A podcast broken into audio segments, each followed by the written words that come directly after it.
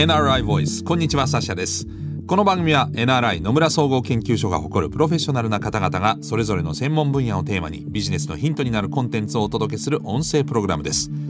今回もお話を伺うのはアーバンイノベーションコンサルティング部上級コンサルタントプリンシパルの佐野圭介さんです。よろしくお願いします。よろしくお願いします。佐野さんは2008年に NRI に入社されまして現在は上級コンサルタント。プリンシパルとして農林水産省をはじめとする公共案件や民間企業における食や農業の新しい取り組みを中心に支援活動をされています。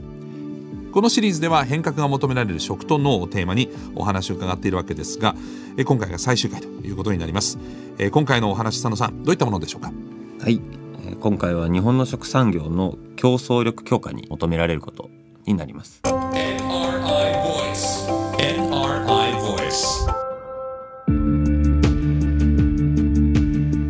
はい、えー、全4回の、えー、最終回となる今回はですね今後の展望ともいえる日本の食産業の競争力強化に向けて求められることということですが、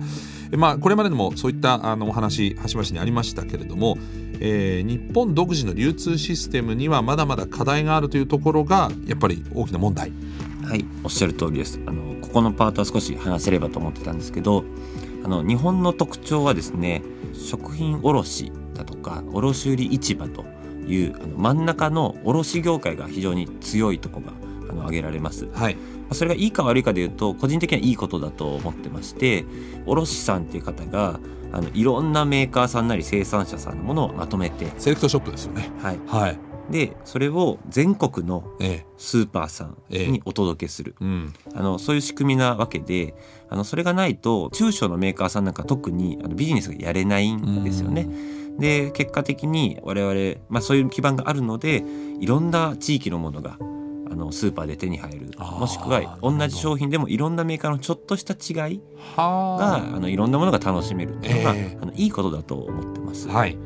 一方で、はい。いろんなメーカーさんがいて、ええ、でいろんな地域からいろんな小売さんに流れる、うん、でかつそこにですねあの卸さんっていう、まあ、組織がいるんですけれど、はい、人件費の問題だとか、うん、人手不足だとか、うん、まあ、最近で言うとあの働き方改革みたいなところであの、まあ、食産業全般あのすごい手作業が多かったりだとか、はい、現場で言うとやっぱり匂いがあるとか、あのそういうところをあの、まあ、今の世の中にだんだん合わなくなってきてる。はい。そこをあの変えていくっていうのがこの多様な食を維持しつつあの現代の、まあ、働き方に合わせていくっていうのをしなきゃいけないっていうのが、まあ、課題領域です。あのそうすると他の先進国なんかだとその卸っていうのがまあなかったりそんなに強くなかったりするっていうことになると思うんです裏返しで日本の今後のためにその、まあ、学べるところってどういうところなんですか？一つはですねあの、まあ、日本の課題の裏返しなんですけれどあの物流が一つ困ってるんですよね。あの欧米であれば、まあ、大きなメーカーさんがあの大きな小売さんにドカンとお届けするような、はい、物流楽ちんなんですよね、うん、で日本の場合はいろんなものを集めて、はい、あの混載して運ぶと、はい、まあ、それが一つ学ぶというか改善しなきゃいけない領域、うん、でそこをまあどうやるかっていう話で言うとやっぱりいろんなものがあるっていうのをどうやってこう極論するとデジタル化ですよね。今まではあのここに何があるであの今度誰にどれを届けるっていうのが一定程度はデジタル化されてますけどあのやっぱ人の手を返さないと最終的に物が動かない、はい、それをいかに人を省力化して、まあ、やるかっていうのは課題領域というかやらなきゃいけないところの一つですね。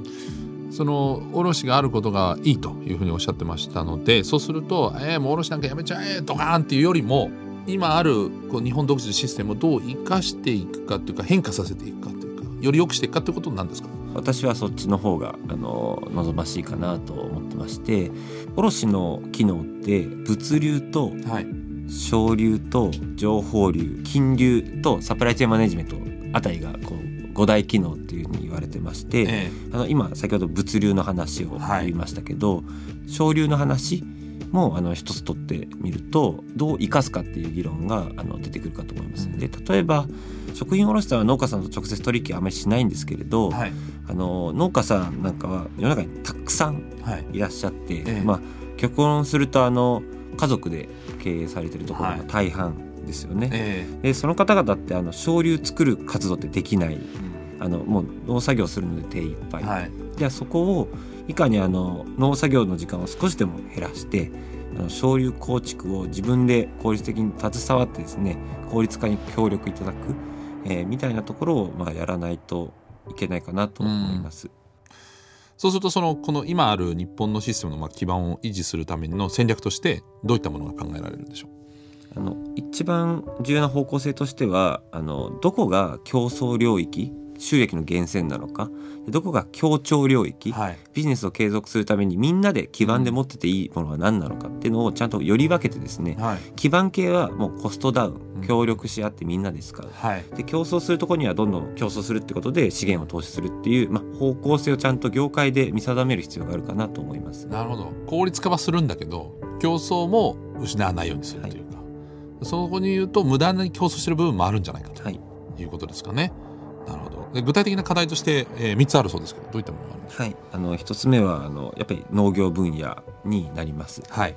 農家さんやっぱりちっちゃいところが多くて、はい。あのまあ、家族経営っていうのがほとんどだったりするところで、まあ、そこをあの見直す必要があると思います。うん。あのこれはどうしていけばいいんですか？その家族でやってるものが多いってなっていきなり全部ねどっかの会社が買収して大きくするっていうのもちょっと難しいと思うんですけど。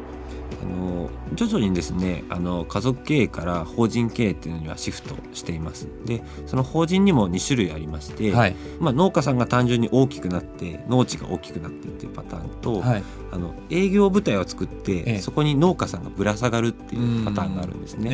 え、でちゃんとお客さんが求めているものを一定量お届けするっていうのはもうある種お約束になるので、はいあの規模の経済がいるんですよね。なので農家さんまとまりましょうと、うん、だけどあのどういう商品をみんなで作りましょうかっていうのはまあ競争するところ、はい、でそれを知るにはやっぱり販売機能がないと競争領域は正しく判定できないと、うん、でどっちかというと作るところを今まずちゃんと量を揃えるっていうところが競争のようになってしまっている、はい、っていうのがあの農家側の課題かなと思います。なるほど。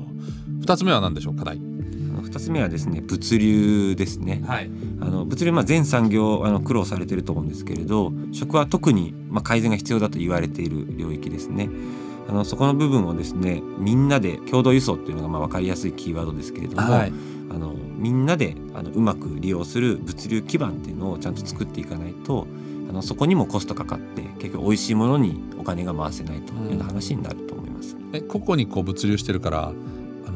場所も余って無駄に例えば物流の台数もかかったりとかそういうことですか、まあ、農家さんはどちらかというとまあ先ほど言った卸さんに輸送を頼んでるわけですけれど、はいえー、卸さんのシェアもトップシェア数パーセントしかないんですよね。はい。同じ卸さんみたいなのがいっぱいいてですね、うん、でそれらがあの使う倉庫もいっぱいあるんです。はいはい、でそれはあの共有化されてないので、うん、あの特定のところに貨物が固まってたり、うん、であの直近で言うとあのお肉なんかが余ってるんですよね。はいええ、でそれであの倉庫がいっぱいですみたいなところもあるんです。はい、で、え、物がこう偏在化してまして、はい、あの倉庫いっぱいある割には使い切れてないっていうのが産業としての課題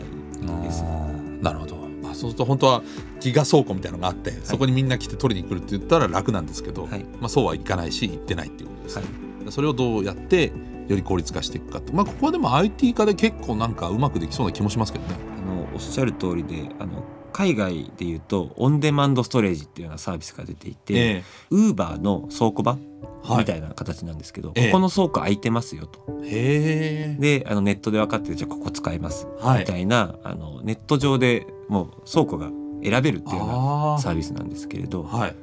今はないので電話をしてもしくは特定の会社とやり取りして、うちだとここ空いてますと。いうような範囲が狭いのでもうちょっと大規模に最適化の議論ができるといいかなと思います。そうするとここ最近広がってるシェアリングエコノミーの B2B 版っていうか。あおっしゃる通りです、うん、あのトラックだとあのトランコムさんって会社ですとかハコベルっていう会社がやってるんですけど、はい、まだまだ食品までは手を出し切ってないんですよね、うんあの食品はあの腐ったりだとか、あの安心安全だとか、はい、一定程度あのプロフェッショナルが携わる必要があって、はい、あのそれが食に次に出てくるといいかなと思います。なるほど。3つ目の課題は何でしょうか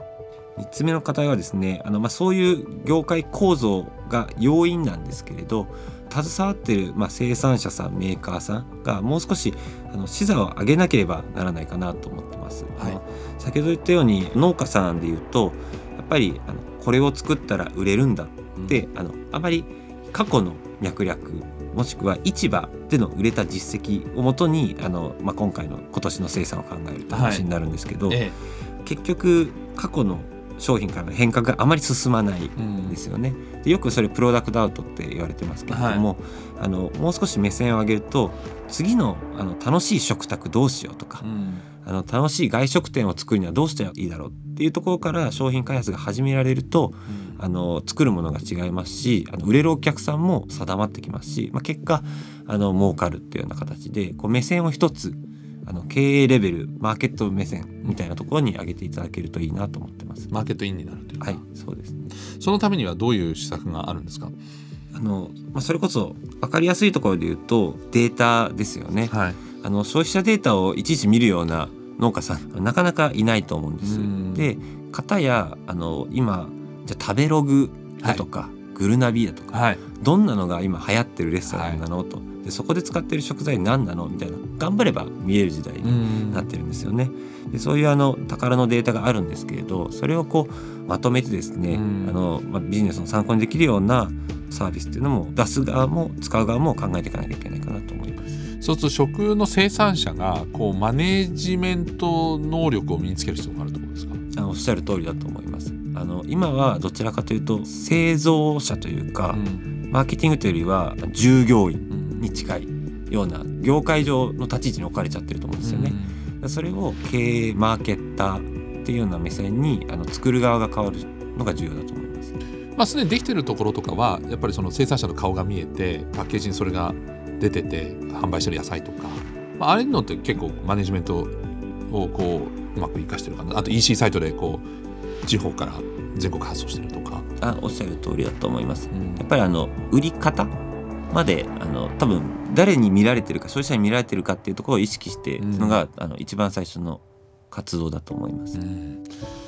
はいということで、えー、全4回にわたって変革が求められる食と脳をテーマにですねいろんなお話を伺いましたけれども改めて最後に佐野さんから変革が求められるこの食と脳、まあ、農業ですよねについて改めて、えー、お考えを教えていただけますでしょうか？はいまあ、日本の食と脳っていうところで言うとあの、まあ、大きく7つのトレンドがありますっていうのをあのスタートでお伝えさせていただいていて、はい、緩やかに変化が、まあ、起きてると思ってます。であのその変化を維持するためにも一旦海外のマーケットの、まあ、ビジネスであの食いつなぐというかあのビジネスをあのちゃんと収益性のあるものとして維持させる。であの最後今日お伝えしたようなあの産業構造の基盤を変えていって持続的なあの食ですとかのが続いて、まあ、一消費者でいうとあのいろんな食品が溢れていて、うん、あのまあ、場合によっては手頃に買えるというような現状が維持されるとあの良いのではないかなと思ってます。はい、えー、どうも佐野さん4回にわたってありがとうございました。ありがとうございました。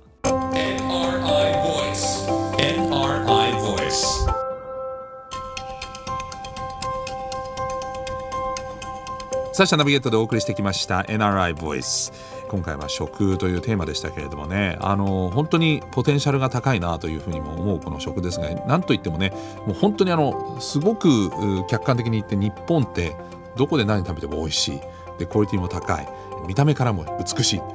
これまでは日本独自のすごいあの文化だったんですけれどもおそらく今後海外の人たちも求めていくものになるんじゃないかなというふうに思いますし、まあ、そこにすごく大きなポテンシャルがあると思うので日本のその、えー、食に対する、えー、飽くなき探求心みたいなものをうまく海外に伝えられると、えー、海外での日本のその食に対する意識もまた大きく変わってそれがまた日本の産業を育ててくれるんじゃないかなと、えー、4回お話を伺ってですね期待しちゃいましたそのための変化を恐れないということが大切そうですね。この番組はアップルや Google などのポッドキャストのほか NRI のウェブサイト内からもお聞きいただけます。NRI ボイスで検索してチェックしてください。このシリーズでは全4回佐野圭介さんにお話を伺いました。またお会いしましょう。ナビゲーターはサッシャでした。